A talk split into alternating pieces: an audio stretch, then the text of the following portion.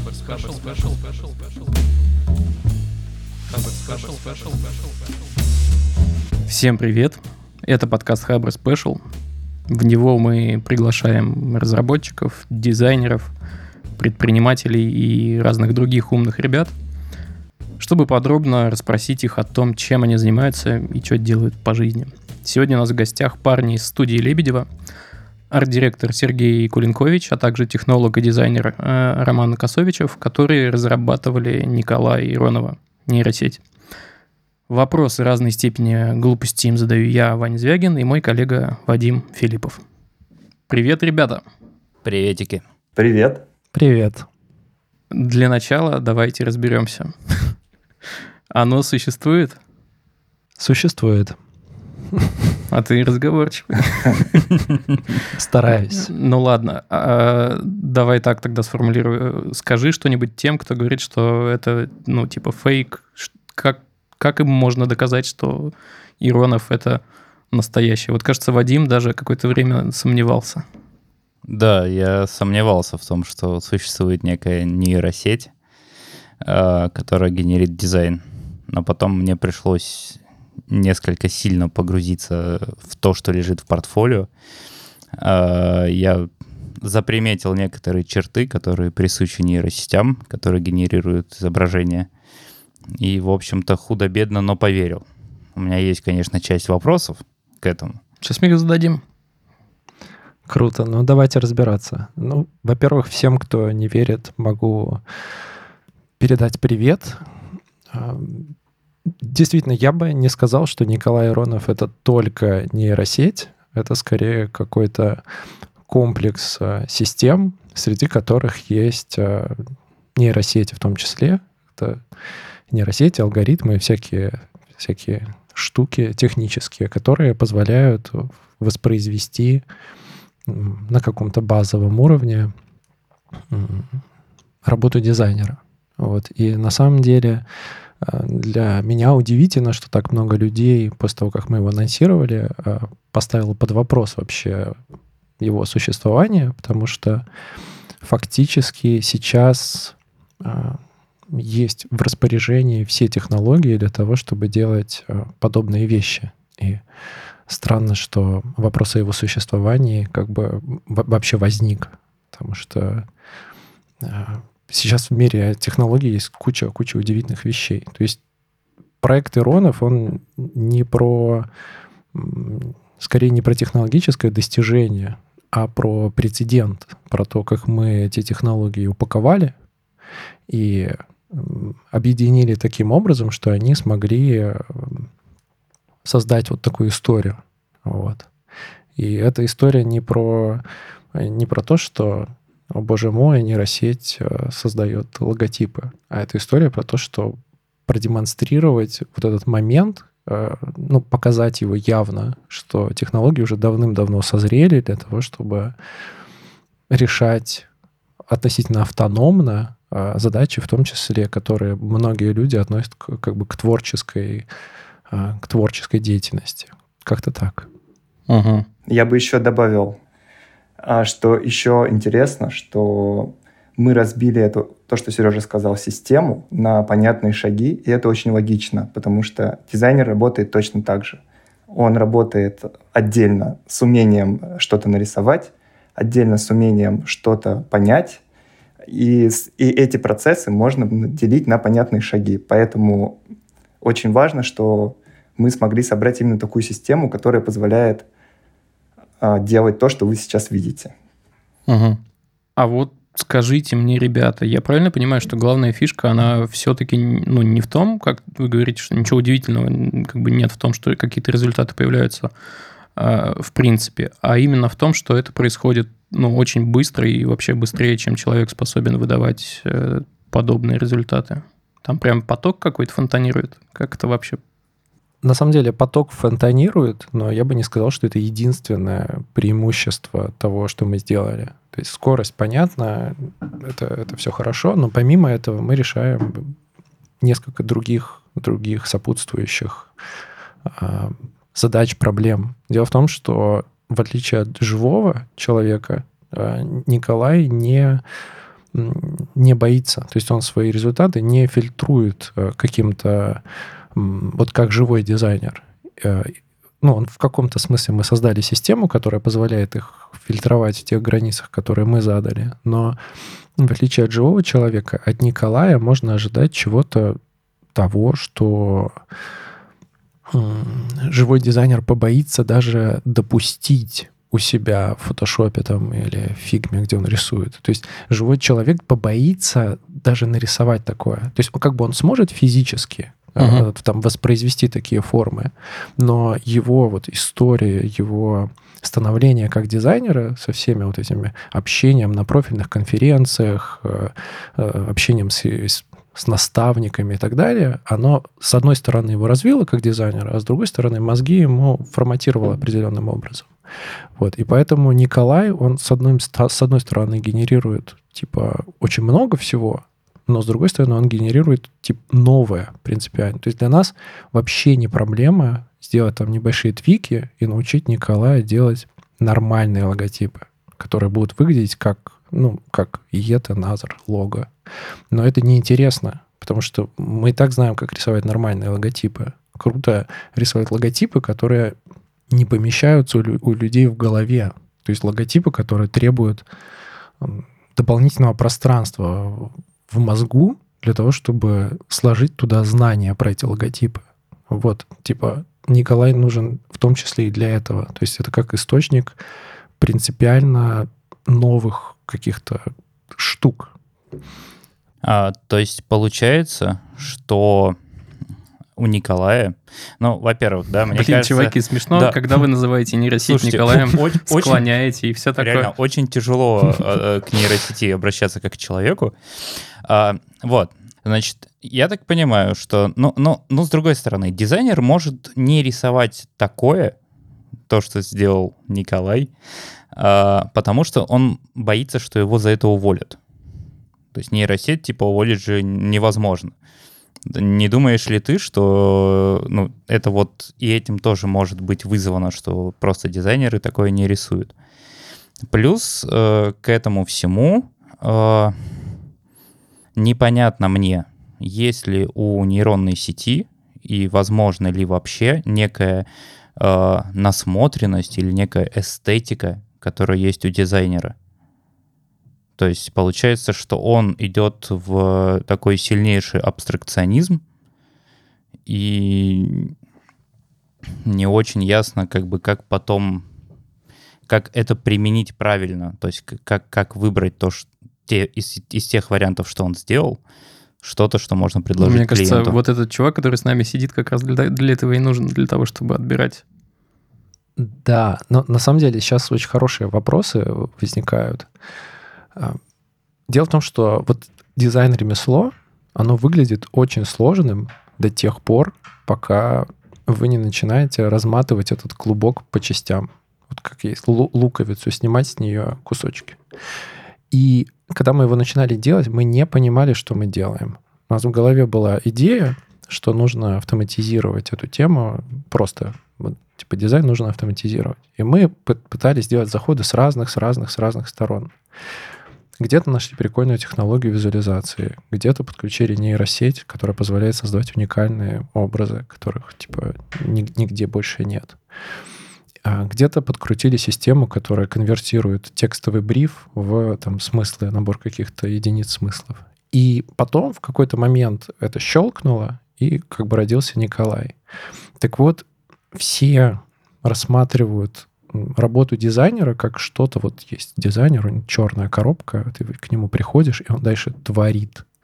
А если посмотреть внимательно на то, что значит творить, можно размотать это на маленькие конкретные этапы, которые вполне себе автоматизируются, и, и во многих случаях вам даже нейросеть не нужна. И на самом деле Николай Иронов родился именно у нас не потому, что мы такие самые умные, а потому что у нас был вот этот опыт, можно назвать это большим количеством данных, потокового производства логотипов. То есть мы на протяжении многих лет генерировали очень много логотипов разными дизайнерами для разных клиентов. И, соответственно, мы изнутри увидели паттерны, которые за этим стоят. И, соответственно, ну, очень большая часть работы дизайнера тратится на то, чтобы, я не знаю, нанести логотипы на носители.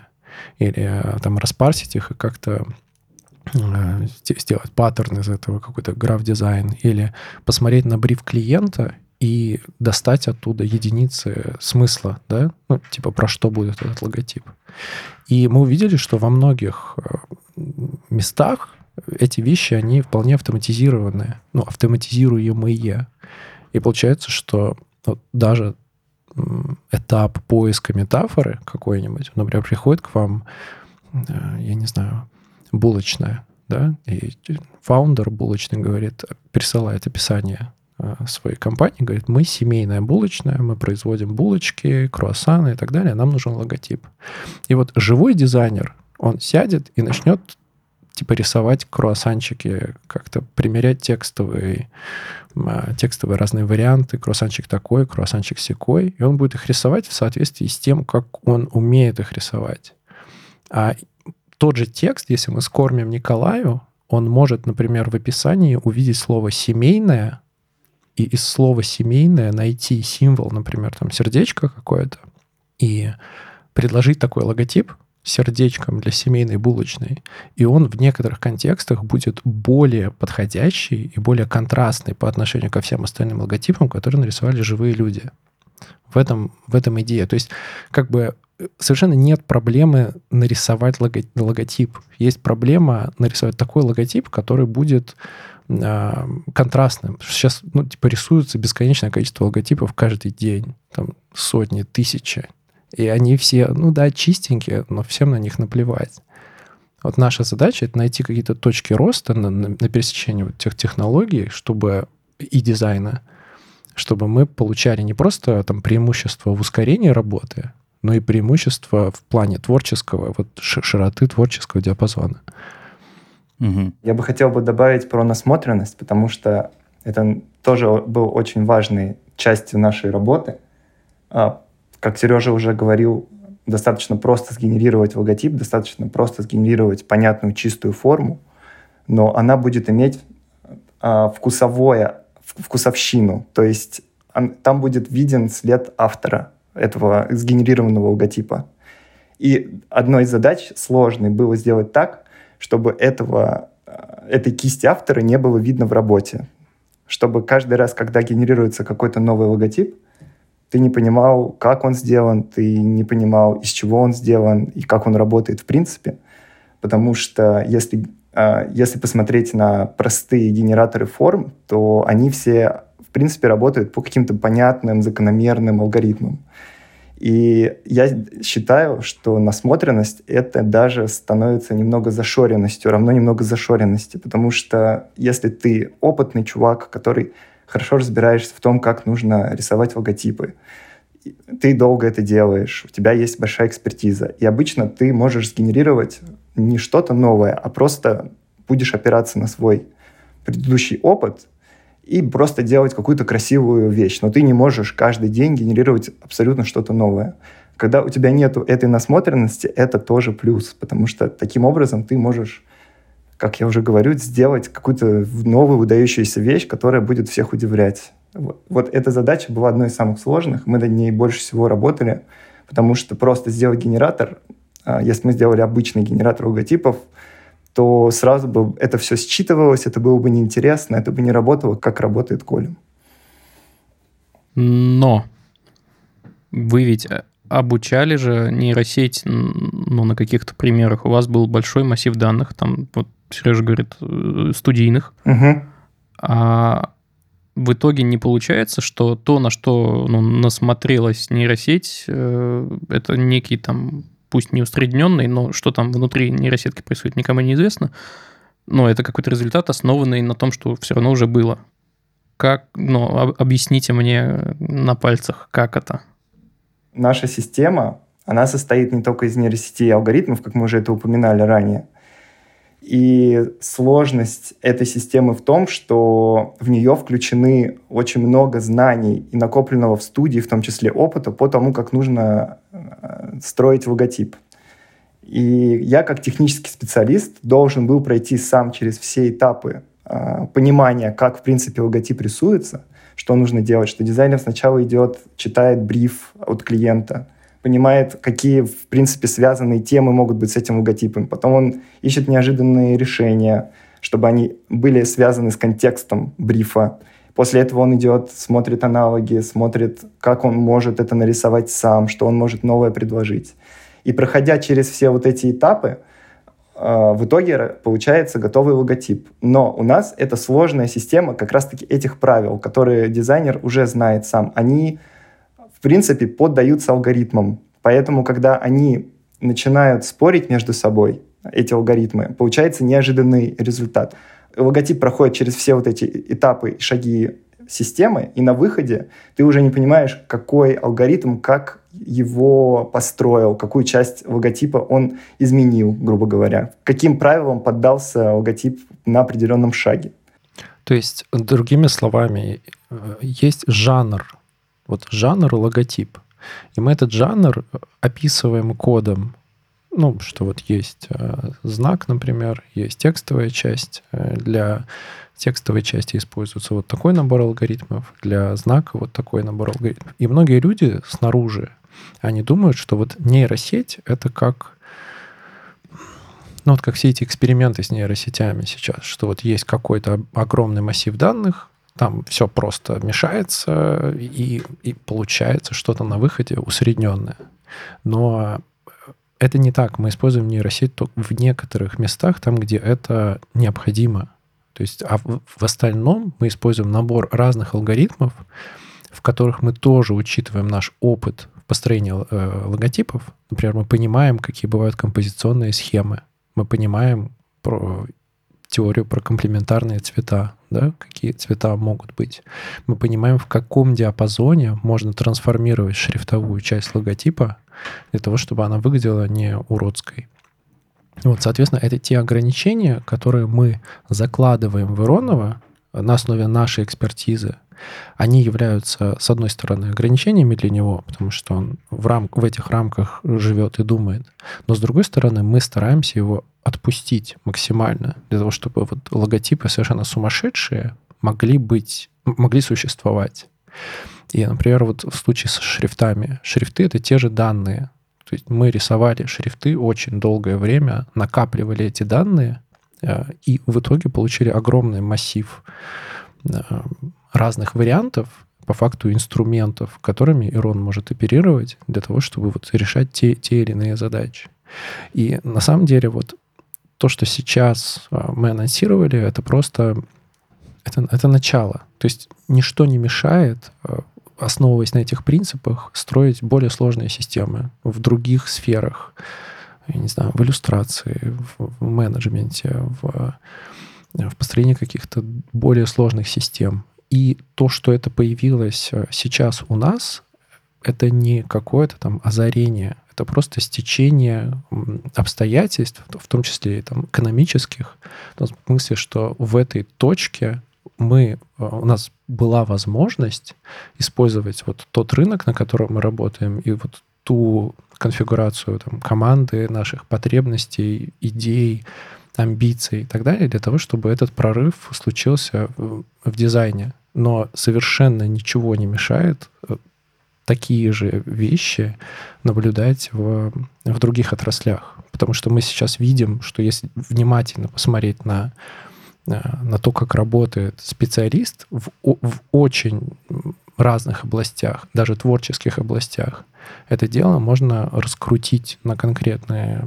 шаги и эти шаги автоматизировать. То есть наш проект про это, про то, что мы как бы подсветили то, что уже есть, и просто мы за счет того, что мы скрывали личность Иронова от реальных клиентов, мы тем самым доказали, что абсолютно синтетический дизайн, он может не просто существовать вот в виде эксперимента, а он может вполне себе жить на вывесках, на этикетках, и не просто жить, а он может реально там быть любим конечными, конечными потребителями. То есть это, это, это про, про прецедент. Куча вопросов новых. Просто миллиард. Вперед. А, окей. Если возвращаться к тому вопросу, с чего все началось, а сколько времени нужно Иронову для выполнения задачи? Или даже на, давай начнем с другого. В каком виде задача ему поступает и сколько ему нужно времени, чтобы что-то выдать? Сейчас задача поступает в виде текстового описания, просто сырой текст, описание там, логотипа и так далее.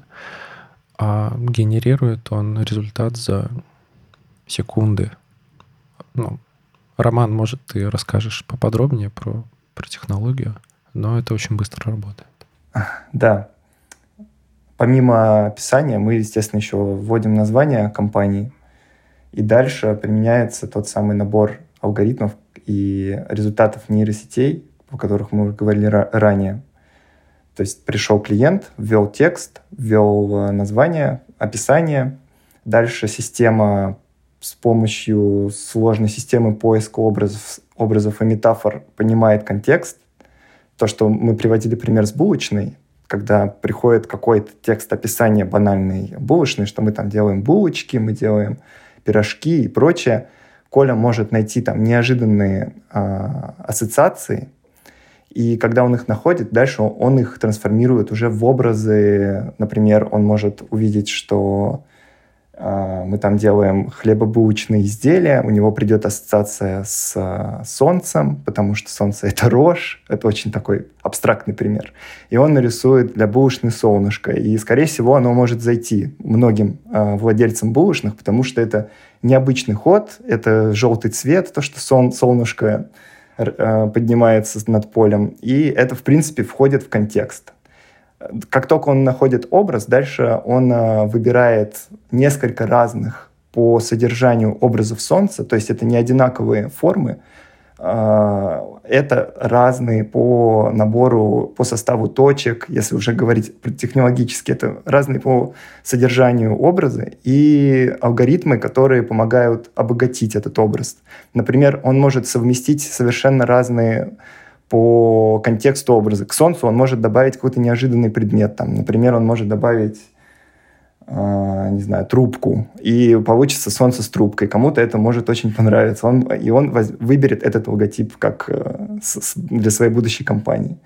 Дальше он может применить не, неожиданные цветовые палитры, э, композиционные решения, он может модифицировать текст. Все это достаточно происходит быстро, потому что э, часть изменений происходит с помощью нейросетей, часть изменений происходит с помощью алгоритмов, которые работают с графикой. Таким образом, он выдает выдачу из нескольких логотипов за несколько секунд. А как-то правятся тексты, которые к нему поступают на вход? Как-то объясняется, чем занимается компания? И, ну вот, например, объясняется ли смысл названия компании? В данном случае нет, но мы... по нашему опыту мы видим, что в этом, не имеет, в этом нет смысла. То есть, если вы посмотрите на самые там, популярные какие-то логотипы, да, то самые успешные, которые считаются успешными, то в редком, в редком случае они напрямую отражают характер деятельности компании. Да? Например, там спортивные бренды какие-то, они никак не показывают реальных бегунов. Вот. Соответственно, это вопрос рамок, опять же. То есть мы, ничто не мешает нам потратить много сил, много времени на то, чтобы реализовать вот эту часть, типа сделать его еще более антропоморфным, я не знаю, правильно ли это слово в таком контексте, оно еще более похожим на человека, но это не помогает решению задачи. У нас задача — это поиск принципиально новых решений в графическом дизайне, свежих. Вот. И, соответственно, в каких-то контекстах его несовершенство, то, что он не до конца учитывает и понимает контекст, являются преимуществами, которые дают ему вот эту свободу, свободу творчества. Вот. Поэтому, да, это возможно сделать, если это необходимо, но мы, мы туда не идем. Сейчас мы сосредоточены как раз на поиске новых изобразительных каких-то возможностей, которыми мы его наделяем, и ускорение вот его работы в этом смысле. То есть наша идея основная в том, что нет смысла тратить часы, десятки тысяч часов на то, чтобы тягать кривые и попытаться получить идеальную форму, во многих контекстах не имеет смысла этим заниматься, потому что успех логотипа лежит не здесь. То есть просто, если вы откроете там Pinterest, Dribbble и так далее, вы увидите, что каждый день тысячи дизайнеров генерируют тысячи аккуратно выглядящих логотипов, и всем плевать. То есть, соответственно, тратить свою жизнь на то, чтобы пополнять вот этот дизайн-планктон, тоже особого интереса нет. Лучше создавать какие-то системы, которые позволяют рутинные задачи делать быстро, то есть перебирать огромный вот этот вот, эм, стрелять в весь диапазон изобразительных решений с помощью каких-то автоматических э, алгоритмов, нейросети и так далее, а самому тратить свои мозги на то, чтобы искать правильные контексты, чтобы правильно это упаковать, чтобы вложить в это правильный смысл, чтобы понять, конкретно этому клиенту подходит конкретно этот логотип или нет, и как, как это можно, какую, какую историю с этим можно рассказать. Вот в этом, в этом работа дизайнера, в том, чтобы из огромного количества разных вариантов найти тот вариант, который будет попадать в, в контекст. Вот главная идея проекта Николая Иронова и почему он вызвал так много обсуждений вот, в дизайнерском сообществе, потому что многие вдруг где-то в глубине души осознали, что они занимаются, как сказать, ну, что они тратят время. Они тратят время на то, чтобы оттачивать свое мастерство там, где оно уже может быть автоматизировано. Другими словами, если ты сидишь, рисуешь, тягаешь кривые, пытаешься уговорить клиента там, полюбить твои ровные, твой стиль или твои ровные стишки, а тут же абсолютно синтетический логотип попадает на вывеску э, кафе или попадает на этикетку бутылки, то, чего ты за свою карьеру, может, даже никогда и не увидишь, и будешь там возиться со своими кривыми. Это, это вызывает вопросы. Типа, нужно ли тебе продолжать возиться с кривыми, или лучше задуматься тебе о других составляющих логотипа, о том, в какой контекст он будет попадать, и ну, как он будет жить, и зачем он вообще нужен, и вообще в чем, в чем твоя роль как дизайнера. Неужели нарисовать очередную ровную, ровную штуку? Ну, подожди, подожди. Просто это выглядит как, знаешь, натягивание на глобус.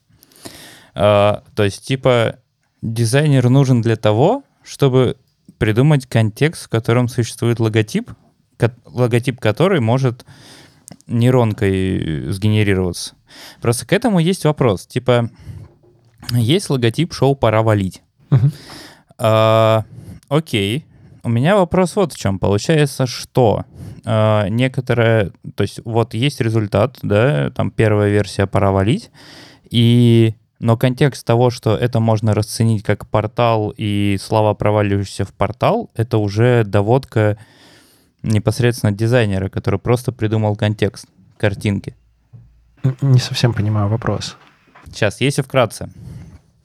А, нейронка генерит логотип, для которой историю придумывает дальше кто? Как это как бы продать? То есть понятно, что в условиях э, быстрого дизайна вы там не делаете никакие правки там и так далее, да, uh-huh. Нет вопроса продать, не продать. Uh-huh. Но если смотреть в будущее, то есть что-то сгенерил Николай, uh-huh. Вы это взяли, и вам это нужно продать, вам нужно для этого придумать контекст. И это выглядит уже как не как дизайн, то есть не контекст, картинка, а это выглядит как у нас есть какая-то картинка, на которую мы должны натянуть какой-то контекст, чтобы продать клиенту. Не совсем так. Иной раз Николай может предложить, вот как в примере с булочной, он может предложить более адекватное решение с точки зрения там, компози- композиции или вообще самого состава логотипа. То есть Николай может, увидев описание проекта, его проанализировав, отправившись на поиски ассоциаций и так далее, он может найти какие-то образы, которые не придут в голову дизайнеру. А дизайнер, когда увидит среди большого перечня образов, которые, логотипов, угу. которые Николай сгенерировал, дизайнер увидит: о, ничего себе, у нас вот булочная, и у нее логотип в виде сердечка. Угу. Ничего себе, круто, я это буду использовать. При этом, если бы живой дизайнер сел рисовать, он столкнулся бы с тем, что есть вот этот порог. То есть тебе все равно нужно открыть инструмент и начать заниматься визуализацией, используя свои какие-то навыки. То есть вот ты научился рис- работать с вектором, и ты работаешь с вектором в том стиле, в котором вот ты привык. И ты тратишь на это время. В этом идея. То есть ты вынужден тратить время на поиски каких-то смыслов, используя те инструменты, которые ты знаешь. А здесь ты просто перебираешь. Ты перебер... Причем ты перебираешь не рандомные формы, а ты перебираешь формы, которые так или иначе алгоритмом с контекстом провязаны. Вот, вот в чем э, идея. То есть Николай Иронов — это не... не Это не полная замена дизайнеру со всеми его там преимуществами и недостатками.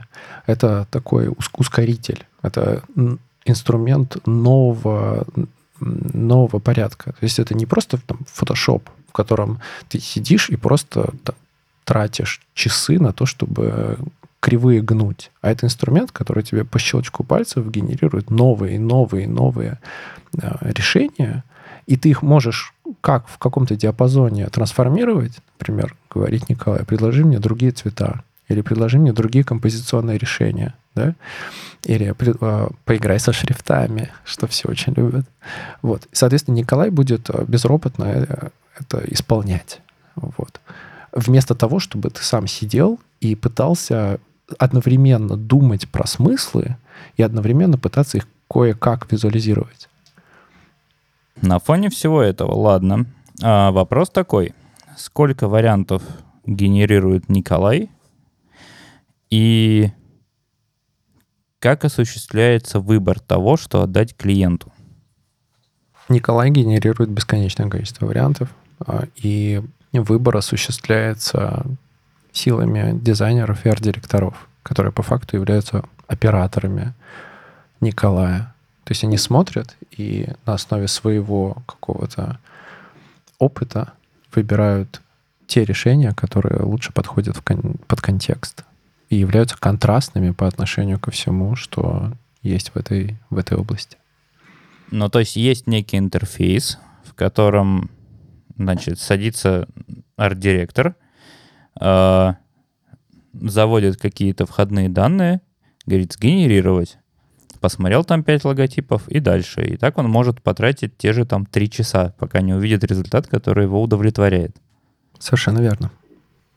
В чем ускорение? Мне кажется, даже я знаю, в чем ускорение. В принципе, арт-директор точно так же до этого как будто бы жал на кнопку, только он жал на живых людей и тратил, ну, не секунды, а часы в ожидании результатов. Абсолютно верно. Но дизайнер уже может представить, что хочет увидеть арт-директор, послушать, ну, ну, с другой стороны, нейронка может послушать его комментарии. Да, в этом-то и прикол, в том, что мы, посмотрев на то, как происходит вот этот итерационный процесс создания логотипов, мы видим, что во многих случаях это очень тупой перебор. Друзья, мы просто отсматриваем огромное количество разных вариантов. Ну, типа вы ждете, когда будет... Да, да. Вот оно. Совершенно верно. То есть ты сидишь, и просто тебе сколько-то дизайнеров шлют свои варианты, только при этом они тебя еще и... Там, если ты слишком долго выбираешь, у них появляются, начинают появляться вопросы по поводу того, что сколько мне еще рисовать. Ведь я же тебе предложил хороший вариант, почему ты его не берешь? А Николай не думает. В этом, в этом огромное ускорение. То есть ин, иной раз можно с живым дизайнером так сильно упороться, и это будет настолько трудный процесс, что, что я даже не знаю, что ты сам сядешь писать Николая своего. Слушайте, мы заговорили про интерфейс и вот кнопку Сейчас, «Сделать Ваня, красиво». А можно на правах продюсера вопрос Давай. задать? Точнее, два вопроса. Первый вопрос. Это значит, что дальше, ну, если посмотреть в будущее, в студии Артемия Лебедева не будет дизайнеров, будут нейросети и будут арт-директора. Да нет, я думаю, дизайнеры просто... Профиль работы немножко поменяется, будет немного меньше рутины. Станут мной. Будет нем... Роман? Да, я... что дизайнеры пойдут в мою сторону, и в идеале они должны знать, как алгоритми... алгоритмировать их рутину. Потому что у них есть экспертиза в том, как строить логотип, и остается только автоматизировать этот процесс. Поэтому я думаю, что будущий дизайнер — это что-то между технологом и а, творческим человеком. Это, потому что это дает намного больше возможностей, когда ты понимаешь, как это работает с точки зрения дизайна и как это можно реализовать с точки зрения технологий. Поэтому я думаю, что за такими людьми как раз и будущее. И мы сейчас видим результаты, которые... во всем интернете про генерацию фильтров, там, масок, там, генерации картин и прочее. Они виральные, они востребованные. И все чувствуют, что когда ты автоматизируешь вот эти творческие процессы, это очень сильно ускоряет вообще, в принципе, деятельность человека в том числе. Вот. И ну, обогащает ее. Поэтому я так думаю, что нужно, конечно, учить Python и нейросети. Круто. Да, а второй вопрос. Будете ли вы автоматизировать редиректорскую составляющую? То есть насматривать еще одну нейронку, чтобы она уже говорила, что вот щелкнула или нет? Может быть, ребята хотели этот вопрос задать? Если хотели, то может, давайте в конце... Может быть. Тогда сейчас от... не, отбрасываем. Не, не, не. Нормально, нормально. Да, если что, я Лев. Привет. Привет, Лев. На самом деле у нас уже есть какое-то подобие внутри, Роман может рассказать об этом подробнее, системы типа арт-директор, которая отбирает совсем плохие варианты от ä, приемлемых. Но именно понимание контекстов и понимание того, что может зайти, что может не зайти, на мой взгляд, это просто вопрос времени. Ну, если внимательно посмотреть еще раз на то, как работает арт-директор и какие контексты он учитывает, то вполне себе можно предположить, что это вполне себе разматываемая штука. Просто это вопрос того, найдется ли еще в какой-то компании в какое-то ближайшее время такое количество свободных ресурсов, творческих, там, финансовых и так далее, чтобы реализовать подобную штуку. То есть здесь спрос должен сформировать вот эту... событие, которое произойдет в будущем. Если спроса не будет, возможно, оно не произойдет никогда. То есть, как сказать, если за этим ничего не стоит, то какой смысл этим заниматься? В каком-то смысле вот мы тем, что мы создали Николая, мы решили очень много своих разных задач. Задачи там быть первыми в этой теме, задача, собственно, создания логотипов, задачу поиска новых каких-то решений в области графического дизайна и так далее. Это все задачи, которые вполне себе укладываются в, то, в тот бизнес, которым мы занимаемся, и поэтому, собственно, у нас есть энергия для того, чтобы их решать. Но вполне вероятно останутся сферы где-то, в которых это стечение обстоятельств не будет реализовано. Ну и ок, скажем так. Просто нам повезло. Кстати, сколько человека часов вообще понадобилось на его разработку? Ну так, примерно. К сожалению, очень сложно посчитать. Это очень много дел, очень долго делалось. Во-первых, сам проект, а во-вторых, мы использовали те системы, которые и те идеи, которые были заложены еще очень давно. В частности, в студии работала так называемая матрица идей. Вот этот продукт, он был реализован уже очень-очень давно, и можно сказать, что идеи, которые в этом продукте возникли, они с течением времени появились в Иронове. То есть это такой очень долгий процесс, растянутый на годы. Я боюсь, что мы не сможем посчитать прям. Да, и все началось еще с исследования.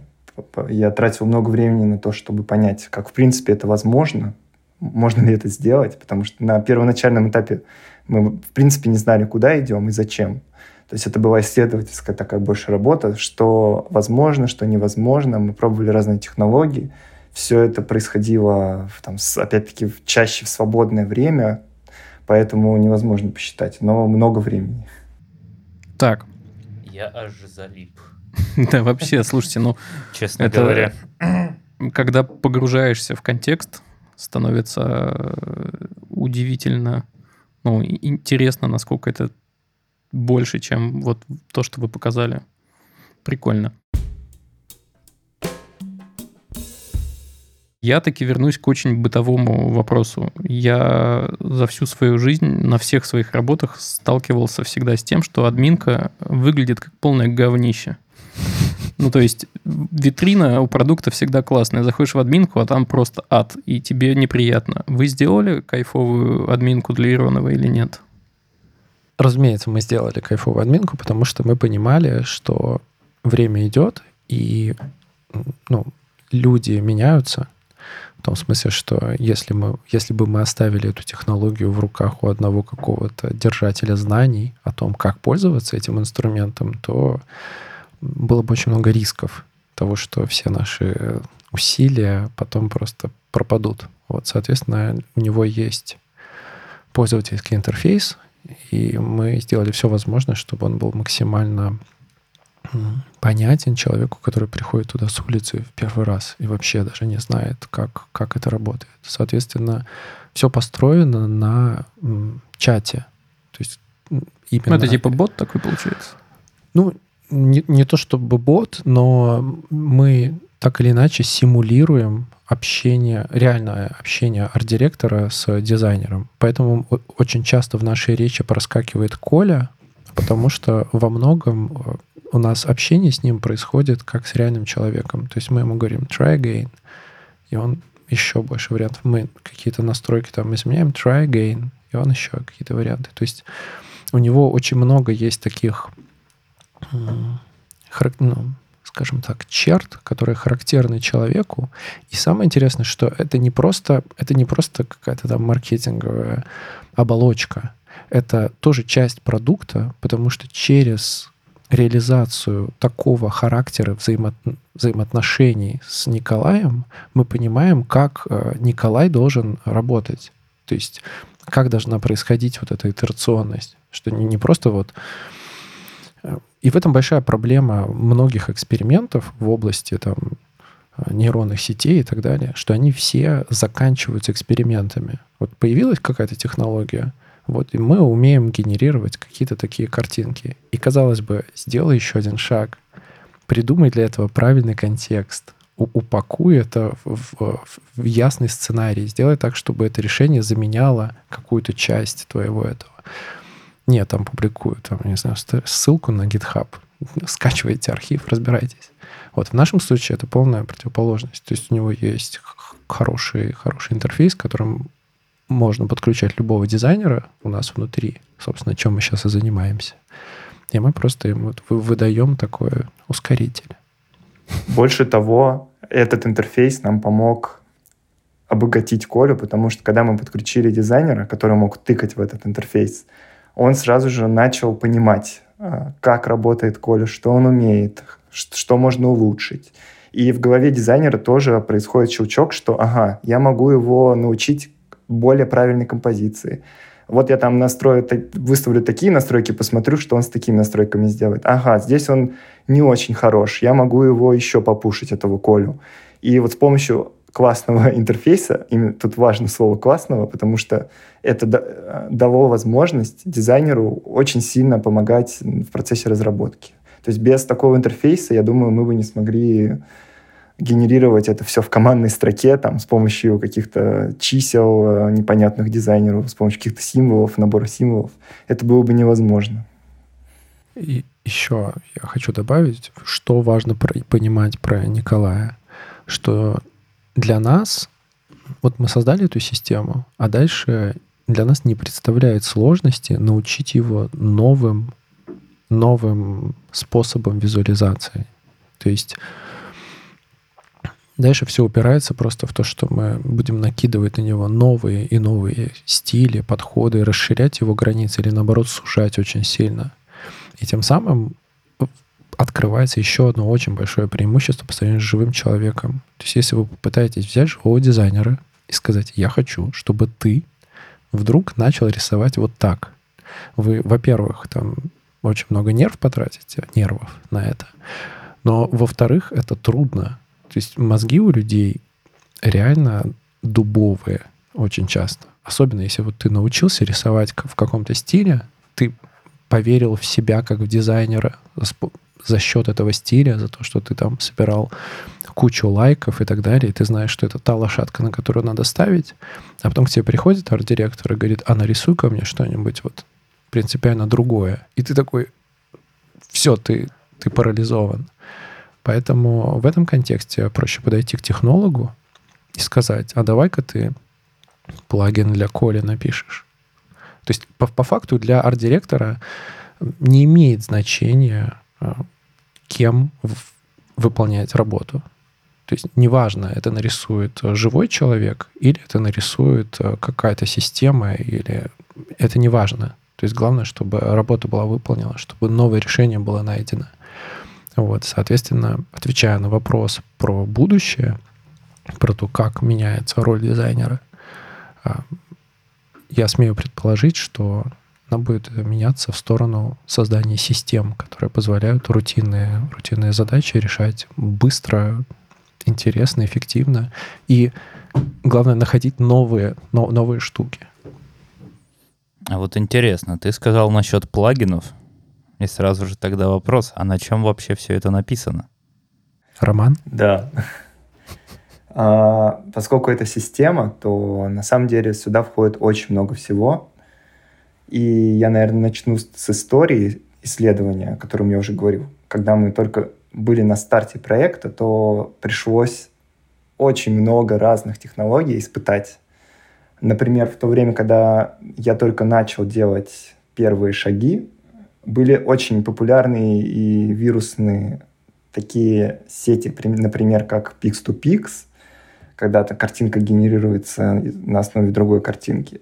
И, конечно же, я бросился сразу пробовать э, такого рода системы. Э, например, э, это ган-системы, генеративно-состязательные сети. Э, и их э, родственные, родственные сети. И п- первое время я, сначала мы генерировали обычные формы геометричные. То есть это был своего рода тест, что может, может нейронная сеть просто э, сгенерировать, как, как она может разнообразить эти простые геометрические фигуры. И первые версии Коли это были просто зашарпленные пиксельные картинки, э, которые, я тогда думал, можно было как-то трансформировать в эс ви джи формат и дальше работать уже с эс ви джи формой. Это вот что было на первом этапе. Э, и это тоже было интересно, потому что я использовал различные инструменты для такого рода трансформации из зашарпленной, пиксельной, непонятной картинки в эс ви джи. Уже тогда очень прикольные, необычные формы, типа кляксы получались. Но они тоже были уже очень прикольные, интересные, необычные. То, что дизайнер не сгенерирует просто так за, за, за, за щелчок. И дальше я понял, что нам нужно переходить на упаковку всех входных данных не в пиксельные картинки, а в эс ви джи-точки. И дальше я стал использовать рекуррентные сети. Это, их, например, используют для распознавания и генерации рукописного текста, например.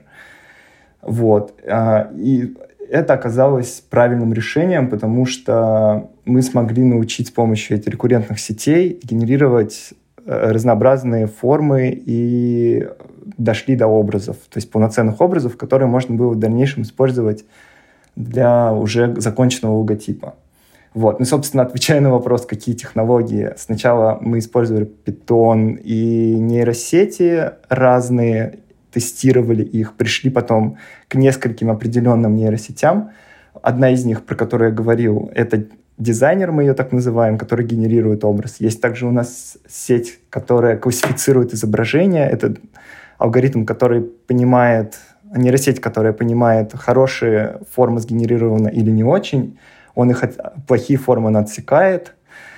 И дальше у нас используются различные библиотеки с, гра- с работой графики, которые обогащают сгенерированные нейросетью образы.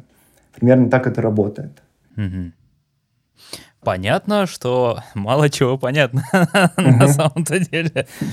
А вот ты сказал о том, что есть типа слой, который отсекает хреновые формы. Да. Ну, не слой, это отдельная нейросеть. А как вы вывели параметры хреновости? На самом деле, достаточно... Это был такой процесс визуальный, потому что мы отобрали сначала неудачные формы, которые генерирует первая нейросеть, и обучили арт-директора тому, что смотри, вот эти формы, они не очень, давай ты их вообще не будешь никогда пропускать. А вот эти формы, типа, окей. И, и, и на, на этом арт-директор уже был достаточно отсекать а, хорошие от плохого результаты. Вот. Но ведь есть нюанс. Разные контексты, и в разных контекстах что-то может быть хорошо, а что-то плохо. Если контексты сменяются, ну, решение может быть принято другое. В другом контексте вот это может сработать. Угу. Как быть? Она работает на уровне непонимания плох... попадания в контекст. Она работает на уровне, в принципе, распознавания образа. То есть насколько читается то, что нарисовала первая нейросеть. Она не проверяет контекст, не проверяет, насколько это похоже э, на бриф клиента, насколько это можно применить в текущей ситуации. Но это тоже вопрос времени и ресурсов. То есть я считаю, что этому можно обучить также нейросеть, понимать, насколько, например, яблоко попадает в контекст э, логотипа для, не знаю, Microsoft, например. Но еще я бы хотел добавить, что многие смотрят на логотипы, которые Николай сгенерил, и задаются вопросом, типа, но как? Ну, в том смысле, не как их нарисовали, а как их приняли, почему их используют и так далее. И забавно, что люди, у которых, через которых не прошли сотни логотипов разных, там, ровных, неровных, там, красных, белых, цветных и так далее, у них очень... закостенелое понимание о том, каким должен быть логотип обязательно. Вот. Часть людей считает, что логотип обязательно должен отражать деятельность компании. Часть людей считает до сих пор, что логотип нужно, должен быть легким для того, чтобы напечатать его на визитке. Да? Часть людей... Ну, в общем, у людей очень много стереотипов на, на этот счет. Но по факту это все групповая галлюцинация. И ничто не, ничто не может запретить нам использовать в роли логотипов э, любые вещи, совершенно сумасшедшие и даже сгенерированные синтетически. Почему, например, мы можем себе позволить играть в компьютерные игры, в которых какая-нибудь кофейня содержит совершенно футуристичный логотип, который светится, крутится, там, испускает какие-нибудь частицы, а когда мы выходим из квартиры, идем в какую-то кофейню и видим нечто подобное, у нас появляются вопросы. На самом деле границы нет. Граница вся э, внутри головы. И наша задача расширить вот этот, раскачать этот диапазон, чтобы люди не сидели, не, не дрожали э, над тем, к чему они привыкли, э, вокруг чего они выросли, что их окружало на протяжении там, скольки-то лет, пока их вкус формировался, а чтобы мы раскачали это дело, потому что реально нет объективных причин требовать от логотипа или любой другой визуальной коммуникации выглядеть вот именно так. Если вы, вам удалось договориться с клиентом, если вам удалось договориться с потребителем, и ваши продажи осуществляются, и у вас новый крутой логотип, которого нет у других, то вам никто ничего не скажет. И, и в, этом, в этом главная идея, в том, чтобы вот эти стереотипы разрушать правдами и неправдами, синтетическими дизайнерами и живыми дизайнерами. Просто мы видим, что реально с живыми дизайнерами эти стереотипы сложно разрушать. Даже вот в формате, когда клиент вам ничего не может сказать, да, и вы, вы ему отдаете все, что вы придумали, даже в этом формате внутри очень трудно заставить людей рисовать что-то принципиально новое, что-то отлетевшее, что-то сумасшедшее. Но в этом же интерес. Разве вы хотите, чтобы вас запомнили как дизайнер, который нарисовал пару аккуратных логотипов? Это же скукота. Ну, запоминают тебя в итоге не как дизайнера, который там нарисовал аккуратное яблоко. Оно могло бы быть и неаккуратным, но если бы компания Apple, да, с неаккуратным яблоком в итоге также выстрелила, Джонни Айва точно так же, ну, хотя это был не Джонни Айв, но, короче, условно, того дизайнера, кто-то яблоко нарисовал. Вот это ответ на вопрос, кстати. Что? Ты не знаешь, как зовут дизайнера. Блин, не знаю, прикинь, не знаю.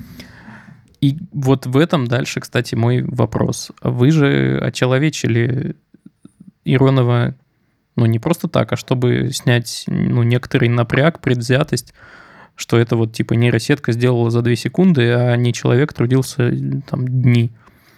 Во-первых, как отреагировали клиенты после того, как вы зарелизили его? А во-вторых, потом задам еще один вопрос. Ну, на самом деле сейчас сложно отделить уже эффект, который произошел в медиа после того, как мы его э, раскрыли правду, отделить от самого эффекта, от логотипов. Но, конечно, бренды клиентов сейчас испытывают большой охват в связи со всем этим. И э, много людей довольны. И более того, часть ребят даже написала, что сейчас они видят в этих логотипах еще больше ценности. После того, как они стали участниками вот этой вот этой точки в истории, да, когда первые абсолютно синтетические логотипы решают реальные коммерческие задачи, то появляется новый контекст. И это как раз к вопросу про контекст. Грубо говоря, вся та история, которая связана с Ироновым, она является неотъемлемой частью тех логотипов, которые он нарисовал. Важно понимать, что просто так там, набор линий и форм, он смысла имеет там, не больше, чем любой другой набор линий и форм. Огромное значение играет контекст. То есть нет абсолютно универсальной фигуры. То есть она может и есть какой-нибудь круг, да, но без контекста этот круг не имеет никакого значения. И круг может любой, любой дизайнер нарисовать. Но не любой дизайнер может... сделай так, чтобы это стало исторической темой. И в этом как бы роль дизайнера. Так упаковывать э, свои, э, то, то, свои идеи, так упаковывать, чтобы они обретали новые смыслы, чтобы про них можно было рассказать. И те клиенты, которые, у которых, которым посчастливилось сейчас стать частью этой истории, на их месте было бы супер глупо, э, узнав, что... этот логотип синтетический, от него отказываться, потому что уже сейчас те логотипы, которые есть в их распоряжении, их ценность и та история, которая за ними стоит, она уже гораздо дороже, чем все, что им может нарисовать любой другой, там, фрилансер или студия. В этом главная идея. То есть, конечно, да, клиенты после того, как мы раскрыли, рады, понятно, но... Самое интересное в том, что были клиенты, которые были рады до того, как они узнали, что Николай — это не человек. Вот что самое интересное. А до какой степени вы его очеловечивали? Я имею в виду, это же был какой-то типа такой спецназный проект даже внутри студии, насколько я понимаю. Про, про него до поры до времени не все знали. Вы писали за него какие-то письма, кому-то отвечали, какие-то диалоги вели. Как это происходило? На самом деле это было очень интересно. Мы завели ему... Во-первых, возник вопрос, как он должен выглядеть. У нас появилась идея, мы спарсили все портреты всех сотрудников студии, скормили их, скормили их автоматической системе и получили некий фоторобот, который выглядел довольно зловеще. Он есть на странице анонса, можно посмотреть.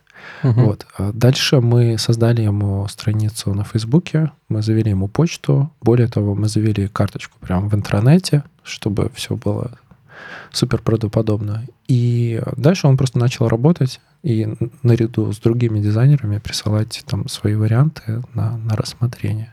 Но самое интересное, мы это опубликовали в анонсе, у нас там есть блог с отзывами людей про работу Николая. Самое интересное, что ему начали писать в личку на Фейсбуке, добавляться в друзья и писать, типа, Николай, я фанат ваших работ, у меня есть для вас предложение и, mm-hmm. и прочее. И в почту начали сыпаться письма с разными вопросами, типа, у тебя уникальный стиль, как ты это делаешь и так далее. То есть его хантить хотели, получается? Ну, я, я, я не думаю, что хантить, но я думаю, что речь шла о фрилансе скорее. Так что, Николай левачил или нет? Не, просто у нас не было времени этим заниматься плотно, вот, поэтому мы как-то формально... Причем мы, мы не старались перебарщивать с этой историей, то есть мы формально как-то отвечали, у нас была основной, как бы, основная деятельность, которой мы занимались. В общем, Николай был занят. И... Закрыт для новых проектов. Да, был не особо разговорчик. А у меня есть небольшой вопросик. Я так понимаю, что то вы использовали Николая только на вот этой штуке с... Экспресс-дизайн. Экспресс-дизайн, так? Не готов комментировать. А, я говорил, что будет такой вопрос. А, вопрос просто вот в чем. Знал ли, например, арт-директор, когда ему приходил логотипы, что это была нейросеть? Вот, ну, на примере э, экспресс-дизайна, где вроде как э, везде Лебедев указан, как арт-директор, знал ли он, э, когда приходилось выбирать, что именно пойдет как бы в продакшн, что вот это, это Николай, а это там другой дизайнер? Разумеется. Угу. Просто тогда очень интересно, почему в «Пора валить» версии два не Николай. Вот, вот почему. Просто почему про «Пора валить»? Потому что, ну, это блогер очень большого охвата аудитории. Вот. И он все это публично как бы показывал, да, и как он писал ТЗ, и каков, и там, как, как это называется сейчас? Бриф. Э, не-не-не, когда... А, снимал реакции. Вот. А, реакции. Я почти научился в этом. Вот там уже рядом с «Пора валить» есть, например, Юрий Хованский. У Хованского реакция там... Но... Гениальная. Это Хав... лучшее, лучшее, что я видел на YouTube. У Хованского, по-моему, не хватило денег на вторую версию. Вот. Господи, как его зовут-то? Усачев. Усачев, да. Вот, он же заказал вторую версию, и там получилось, что этот, как его, Николай-то проиграл. Там другой дизайнер. Как Вообще так? Корректно так говорить, проиграл, выиграл? Я думаю, что нет. Просто другой дизайнер сделал другой логотип. Это обычные будни дизайн студии. Задача не стояла, чтобы Иронов сделал еще один подход? Да нет, как бы мы... Просто еще один логотип да. от Усачева. Тем более, что мы уже добились большого, большого результата. Нейрон... Нейронов. Иронов сделал результат, который хорошо зашел. И на самом деле первый вариант ничем не хуже второго. То есть он классный, вменяемый. Особенно интересно было смотреть на реакцию, когда там звучали фразы про то, что это, это не может быть совпадением и так далее. Мы всей командой получали огромное удовольствие, конечно, когда смотрели все эти реакции. Знаете, что забавно?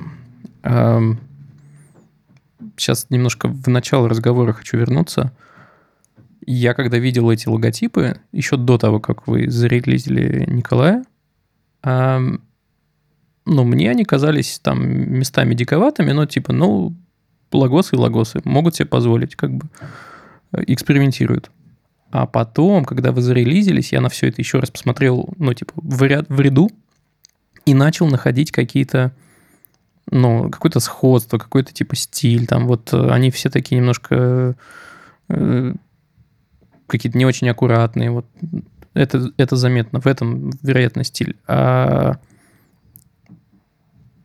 И, ну, короче, у меня как будто бы, ну, какое-то когнитивное искажение произошло после этого. Я, я как будто бы теперь стараюсь в следующих экспресс-дизайнах определить заранее, это Иронов или не Иронов.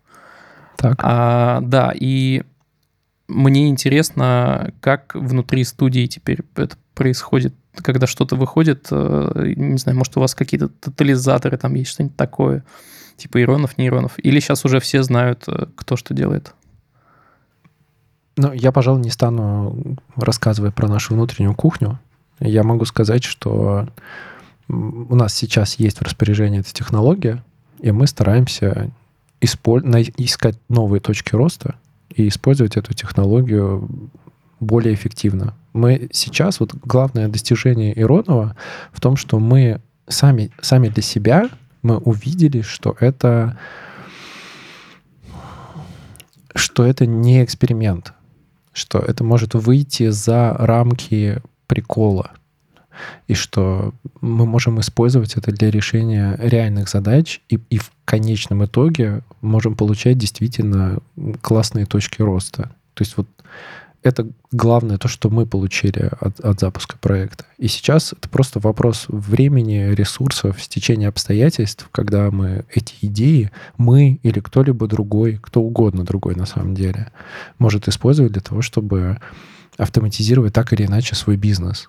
Каким бы этот бизнес ни был. То есть ей просто нужно сесть и внимательно посмотреть на то, чем вы занимаетесь. Вот особенно, когда вышла новость про Николая, мы какое-то время помониторили социальные сети и посмотрели, что люди пишут. Удивительно, насколько люди не хотят врубаться в детали, то есть понимать, что фактически произошло. То есть люди, кто-то идет комментировать стиль логотипов, кто-то идет э, говорить, ну, мне, там, логотип, мне Хованский никогда не нравился, там, и так далее. То есть э, сила сигнала настолько сильная, что люди забывают разобрать это по кусочкам и посмотреть, что фактически произошло, что... посмотреть на реально на эти работы, как они были сделаны, из чего они были сделаны, и как вот эти идеи можно к себе применить. И окажется, что ответы на поверхности. Вот мы в анонсе, и мы опубликовали еще видео с ребятами, мы дали ответы на все возможные вопросы с этим связанные. Бери и делай, бери, воспроизводи такой же эффект у себя в бизнесе, пытайся найти, где у тебя в бизнесе потоки данных, как ты их можешь пропустить через автоматические системы. Но нет, все люди сидят и обсуждают там стиль Николая. Слушай, ну на самом деле мне кажется, что если бы люди работали вот таким образом, ну в смысле у них мышление было бы вот так устроено, что они шли бы и детали разбирали, то вы бы, конечно, такой маркетинговый эффект от этого не получили.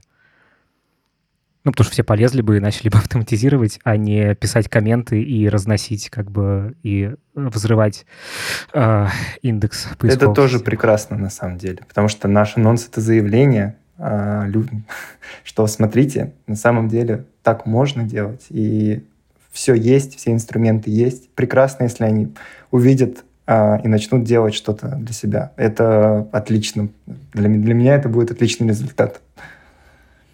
Просто самое интересное, что люди очень часто не понимают, что есть дизайн. То есть вот они смотрят на конечную какую-то картинку на белом фоне. Такой, ну, мне не нравится.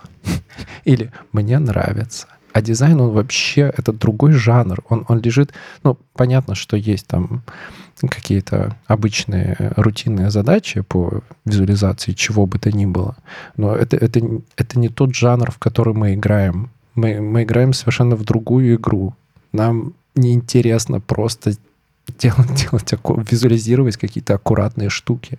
Соответственно, тот анонс, который был вокруг Николая, та обвязка, то, как мы его подали, это тоже часть дизайна. Это, это и есть дизайн по факту. И то заявление, которое мы опубликовали, это, это дизайн. То есть не сама форма логотипа Хованского является как бы конечной вот ответом на, на то, что есть Николай Иронов. А прецедент, что мы не просто умудрились генерировать новые какие-то красивые, интересные, оригинальные формы, а то, что мы умудрились это отдать живым клиентам, и что эти клиенты это произвели, нанесли на свою продукцию, продолжили с этим жить, и тем самым мы доказали, что абсолютно синтетический дизайн, он вполне себе может стоять на одной ступеньке с дизайном рукотворным. которое сделал человек. То есть это, это, это история про прецедент. Но в данном случае весь этот прецедент, он в итоге-то случился только на логотипах, поэтому... А дизайн-то он шире. То есть, например, может ли Николай задизайнить... Э, сейчас, что у вас классного было? Да интерфейс. А, вертолет. Вы дизайнили когда-то вертолет. Может ли Николай задизайнить вертолет? Почему нет? Может, ну, Роман, есть, потому что... Можно я сначала типа расширю вопрос? Угу. Ну, кажется, что есть какие-то сферы, помимо ну, просто визуальных каких-то образов, ну, типа архитектура, да? Там ведь важно не только вот бесконечный поток этих образов, там важно знать, ну, банально, там, сопромат, чтобы все нахрен не рухнуло. Все это, типа, можно учитывать и тоже загрузить в Иронова, чтобы он, ну, отдавал себе отчет в этом. Да. Это отличный вопрос с, арх- с архитектурой, потому что, во-первых, если касательно сопромата, то если ты откроешь эту книжку... Конечно, я ее никогда не открывал до этого, но я представляю примерно, как работает процесс возведения здания, и он в основном состоит на очень жестких требованиях и правилах, которые подвергаются той же самой автоматизации.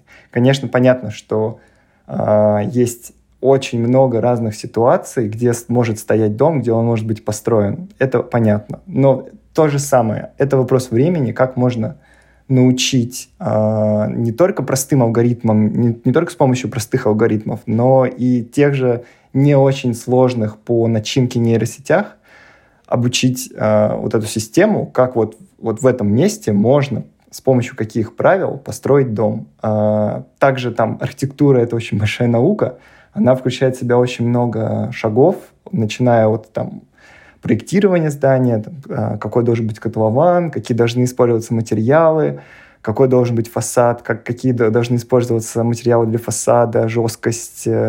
Все это шаги. То же самое, что мы описывали сейчас для Коли Иронова. Все состоит из шагов. Каждый шаг, он может быть автоматизирован. Касательно а, но архитектуры... Вопрос немножко да, еще да. В, вот в чем... А... По сути, архитектор, наверное, может нарисовать логотип. Но может ли Иронов, который, ну, будем говорить, рисовал только логотипы, не привнести потом вот этот э, абстракционизм в архитектуру, чтобы все это рухнуло? Ну, может, там будет какой-нибудь уже Глеб Иронов, и Николай такой: Глеб, я твой отец, там, и все такое. А у них уже будет династия. Нет, когда мы говорим о разных, окей.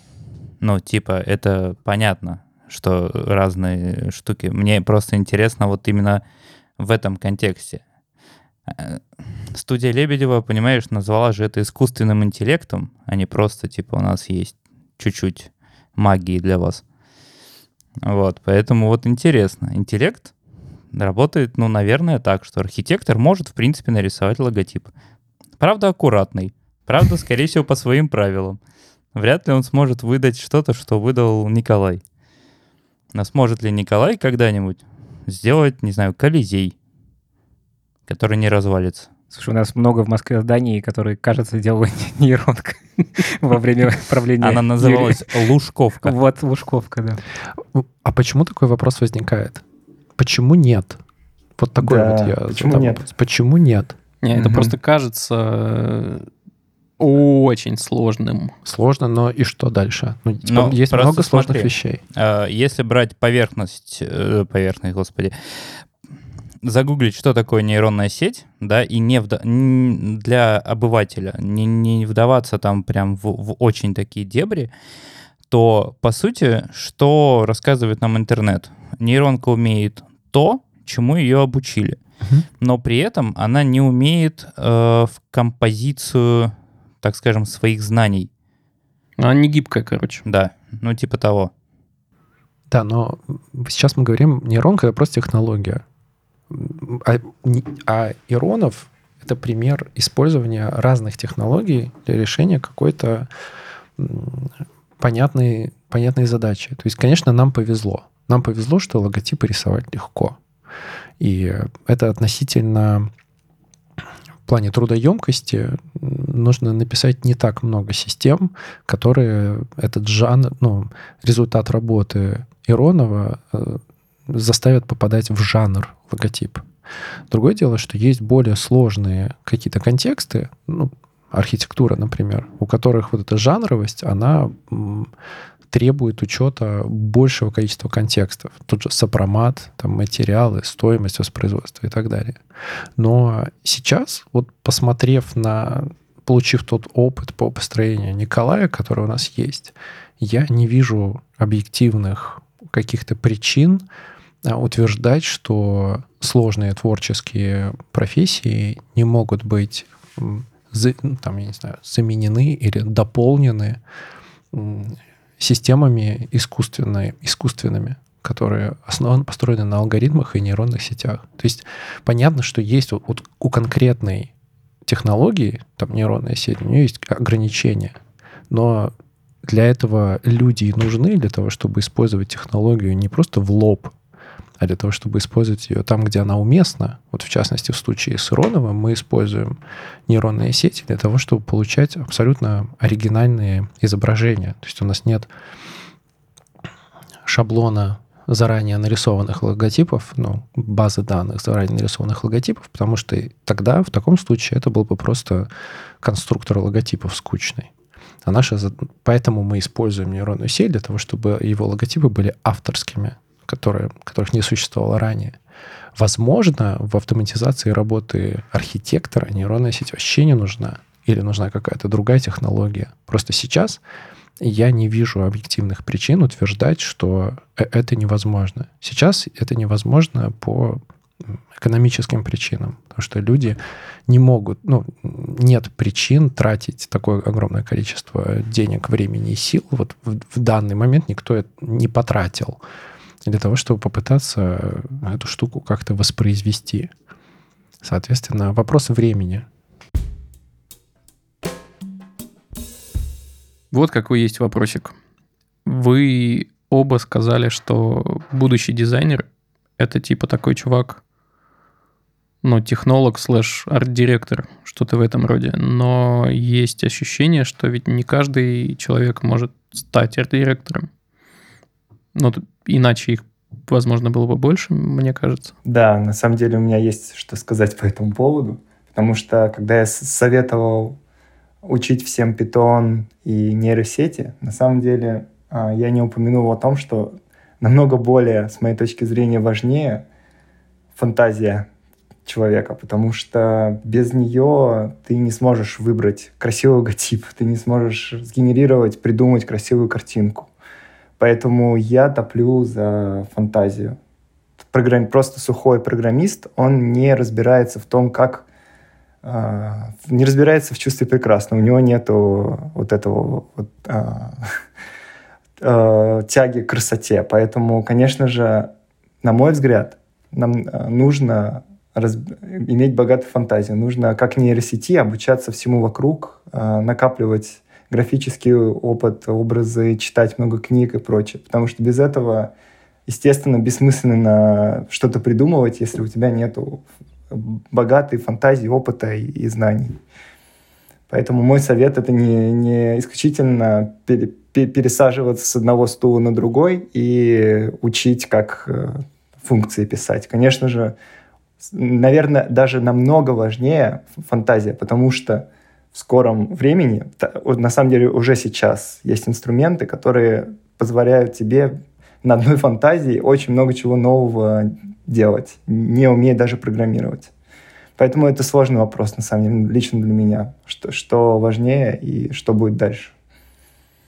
Я могу добавить, что дизайнером тоже может быть не каждый. Да. Согласен. Вот, соответственно, это просто...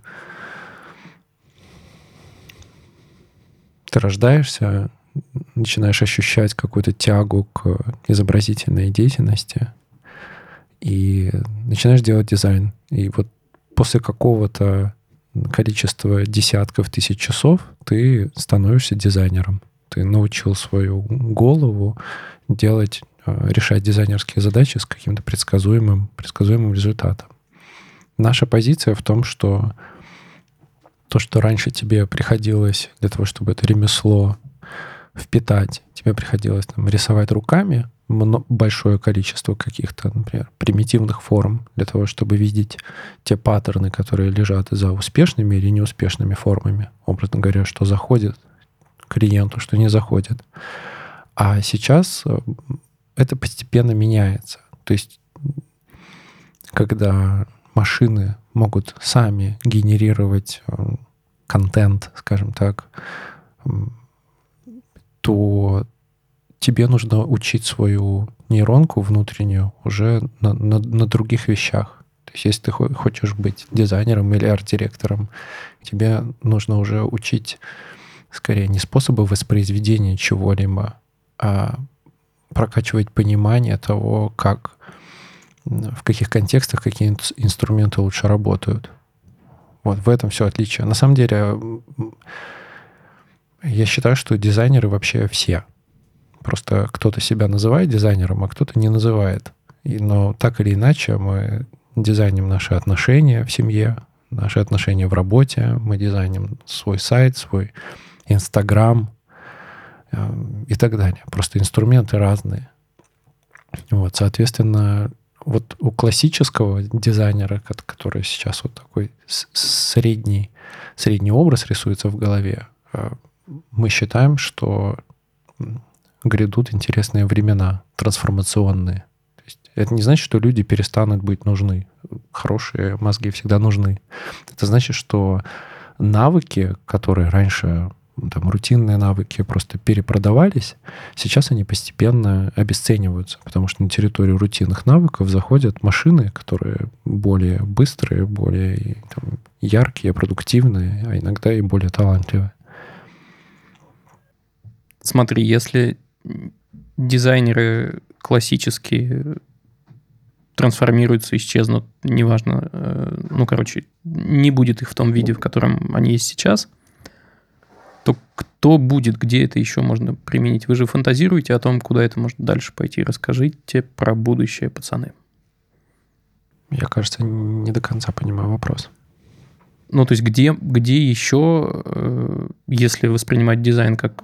ну, типа, способ э, решения задач, да, где еще какой-то Иронов может быть применим по вашим, в ваших, например, задачах. Может, это будет, не знаю, менеджер Иронов или кто-то такой? Мне кажется, везде. То есть вообще большие фанаты автоматизации всего. И...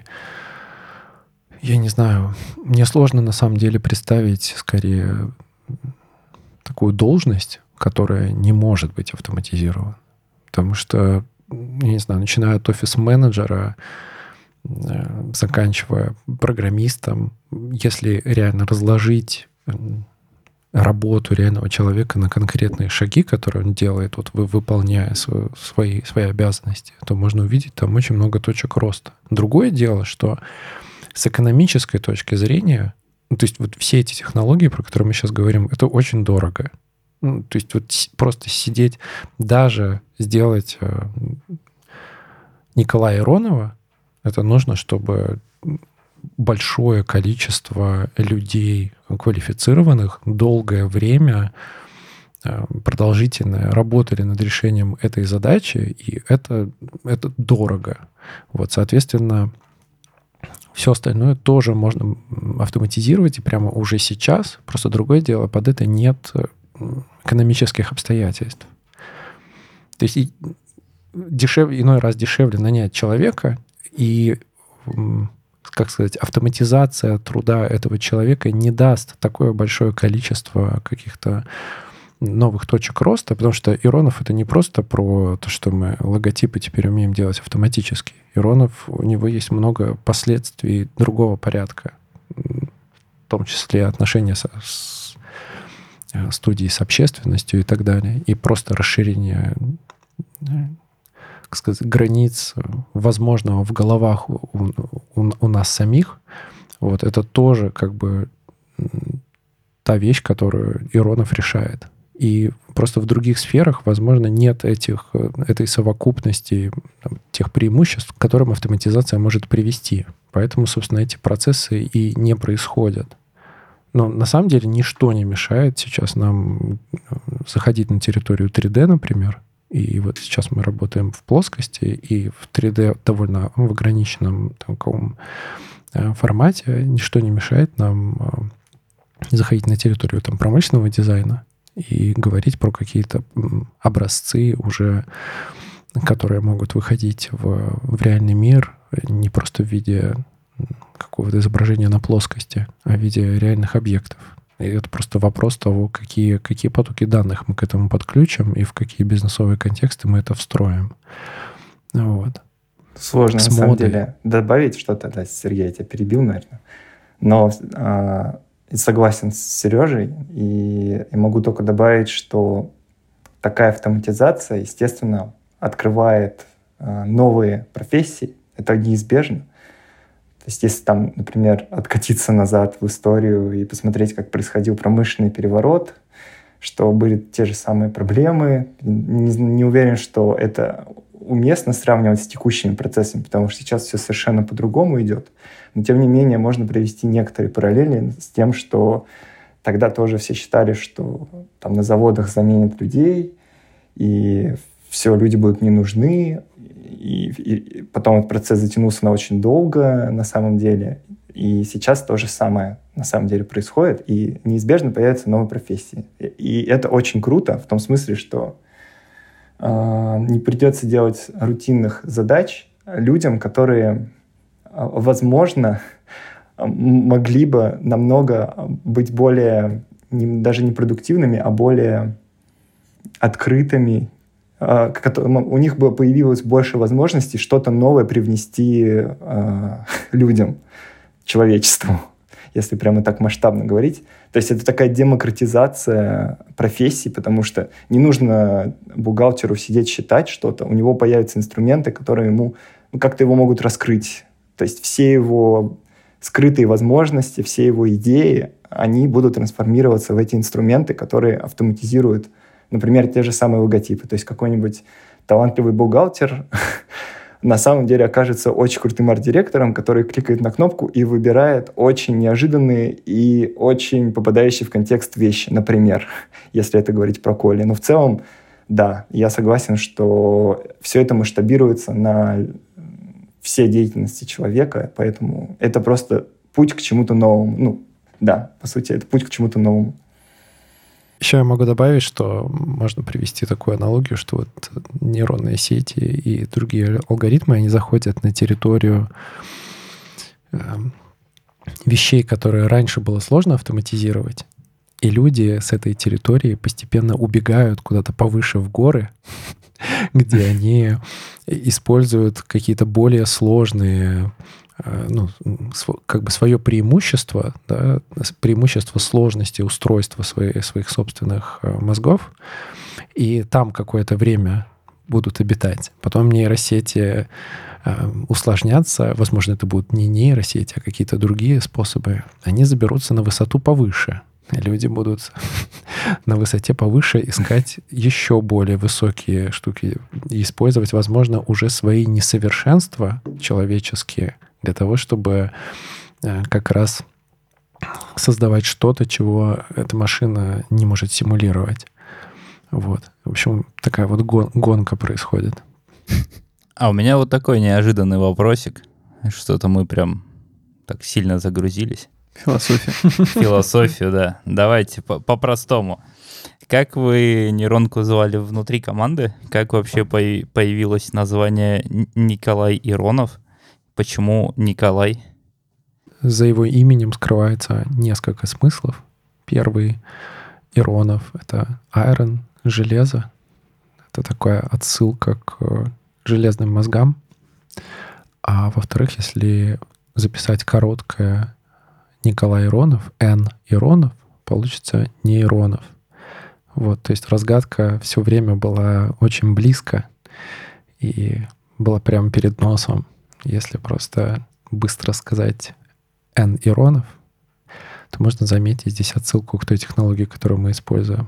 Вот. И еще смешно, что Иронов также созвучен с словом ирония, что также попадает в контекст. И вот это как раз пример работы с контекстами. Того, что типа могли назвать его там Петя как- как-то там, но это был, это был бы не то.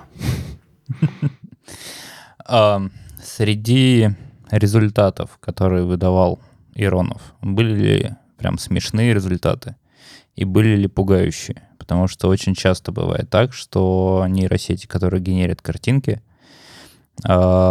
могут генерировать результат, который вызовет чувство паники или страха неосознанного. Роман? Да, это такой непростой вопрос.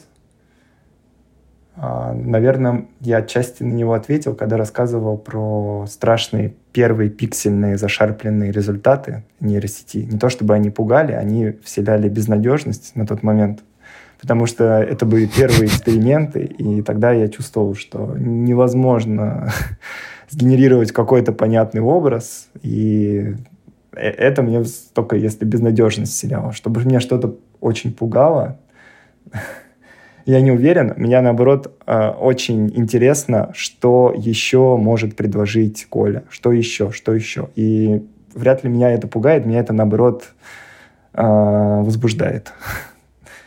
А что касаемо смешных результатов, я могу рассказать про то, как... Точнее, даже Сергей может рассказать про смешные результаты, если он готов на это. Потому что я знаю, у Сергея есть одна смешная история. Um... Я, я не совсем сейчас могу вспомнить, я попытаюсь покопаться пока в памяти, пока буду рассказывать другую историю. В общем, для меня впервые я ощутил какое-то движение волос на спине, когда я увидел, как Николай нарисовал кактус. Он прислал просто зеленый четырехугольник такой, и на входе был... необходимость нарисовать кактус, и я смотрел на это и думал, блин, вот нужно поискать живого дизайнера, который нарисует кактус настолько лаконично. Ну, в том смысле, что очень часто дизайнеры из-за того, что у них очень много контекста в голове и своих каких-то умений, что ли, понимание того, как устроены инструменты, которыми они, с которыми они работают и так далее. И очень много контекста в голове дизайнеров. Очень иногда трудно добиться вот чистого сигнала. И в дизайне логотипов это большая, большая на самом деле проблема, как показать какой-то образ максимально лаконично. То есть иной раз это, это является прям узким горлышком, как показать какой-то сложный объект минимально, минимально возможными средствами. И вот однажды Николай в какой-то момент, вот после, после этого момента мы начали, по крайней мере, я начал называть его Николай, потому что вот он нарисовал кактус и фламинго. Он фламинго прислал из четырех прямоугольников, и они были, четыре розовых прямоугольника разной там степени нас, насыщенности цвета, но они были расставлены таким образом, что мне самому было сложно предположить, вот если бы я сидел перед там графическим редактором и попытался воспроизвести фламинго четырьмя прямоугольниками, то, ну, в общем, я бы очень попотел, чтобы получить такой же узнаваемый образ. И вот после того, как он прислал мне кактус, я такой, опа-па, мы заходим на какую-то территорию чего-то нового. Вот. И после этого стало очень, очень сильно все раскручиваться. А кажется, я вспомнил историю, которую, на которую Роман намекал.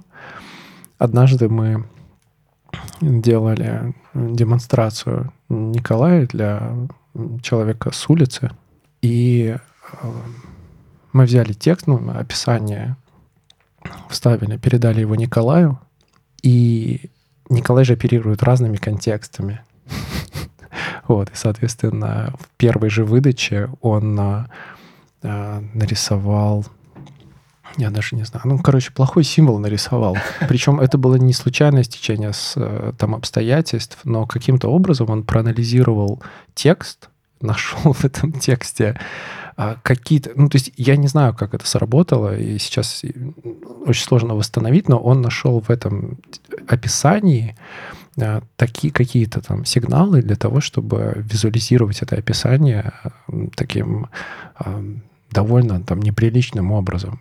И Это, это неприличный образ, это не случайное там стечение обстоятельств какое-то, а видно было, что он нарисовал это вполне осознанно. Ну, насколько мы можем говорить об осознанности в этом контексте.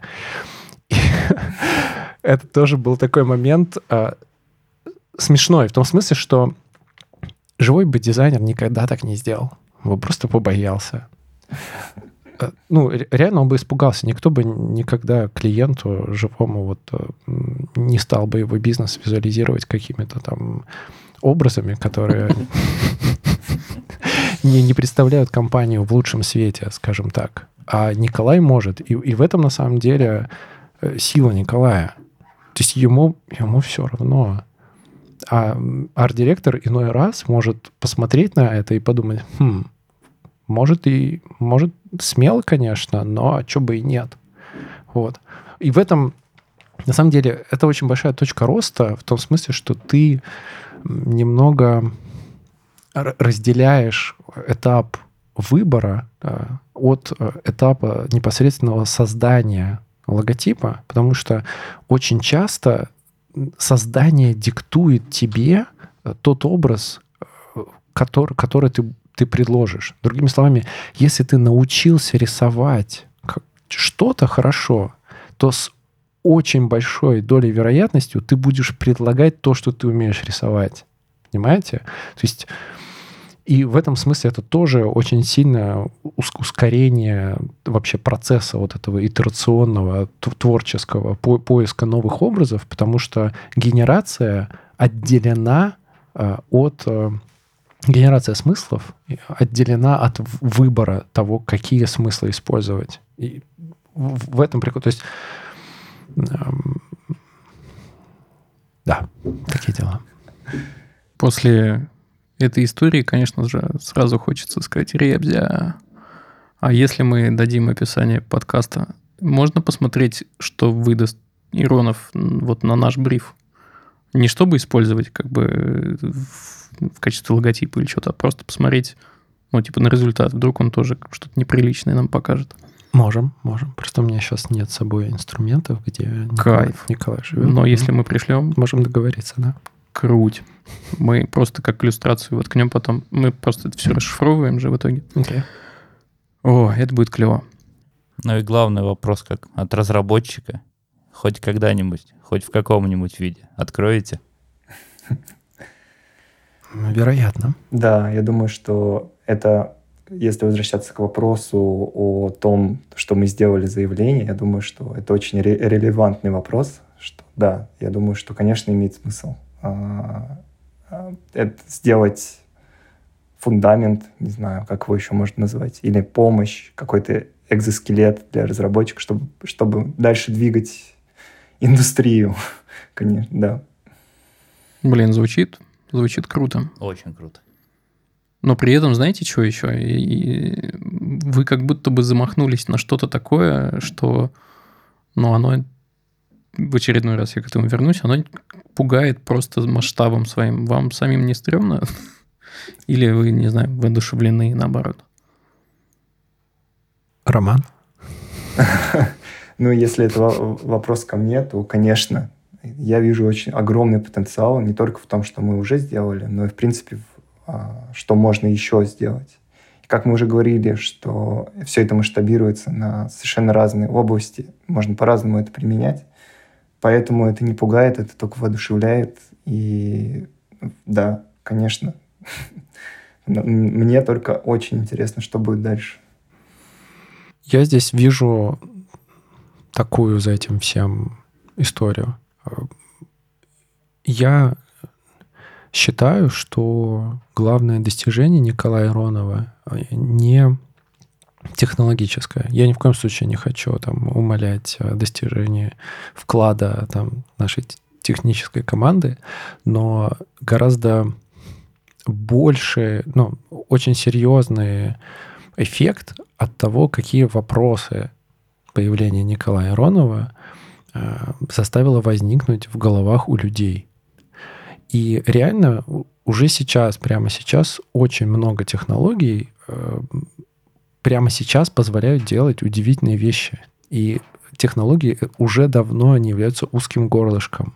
А узким горлышком является недостаток идей, нехватка идей, как эти технологии упаковать, сложить таким образом, чтобы они начали нести реальную ценность. Чтобы они были не просто какими-то экспериментами, ну вот посмеялись, прикольно там э, что-то там как, как-то трансформировалось, вот ш, как-то да, данные куда-то ходят. Вот посмотрите, что вам показали. Но э, главное, главная точка роста сейчас — это поиск вот этой вот э, пересечения того, что можно сделать технологиями и идей, где именно их можно применить.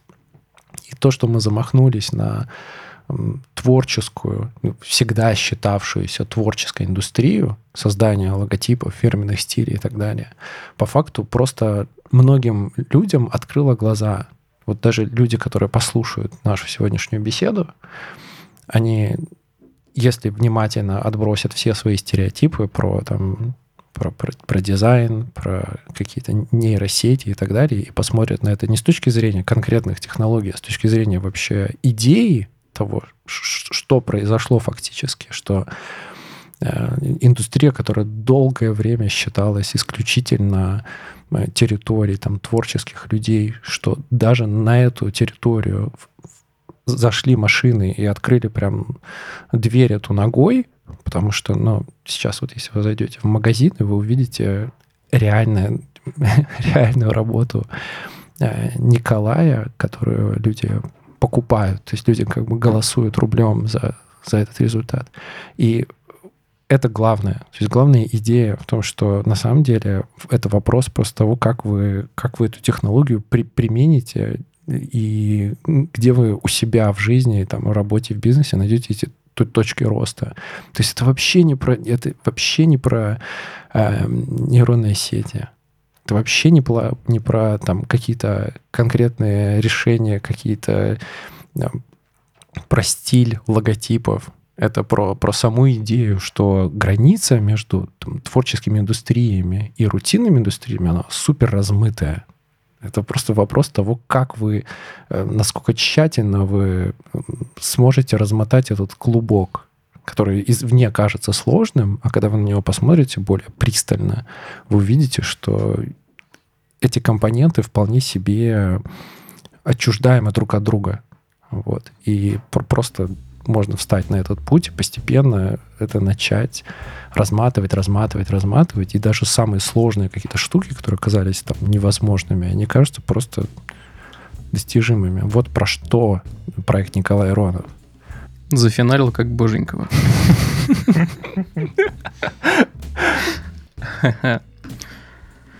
Так, ну что, давай официально зафиналимся.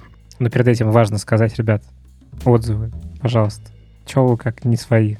Идите, пожалуйста, в Apple Podcast и в CastBox, ставьте нам оценки, пишите отзывы. Мы прям радуемся каждый раз в чатике. Очень любим ваши отзывы. Пожалуйста, пишите их. Да, спасибо, что нас послушали. Нам было невероятно интересно. Скоро выйдет расшифровка. Заходите на Хабр. Смотрите, что нам придумал Иронов в качестве возможного логотипа подкаста. Всем чмоки, пока. Пока-пока. Пока, счастливо. Спасибо. Пока. Хабр Спешл, Спешл, Спешл, Спешл. Хабр Спешл, Спешл, Спешл, Спешл.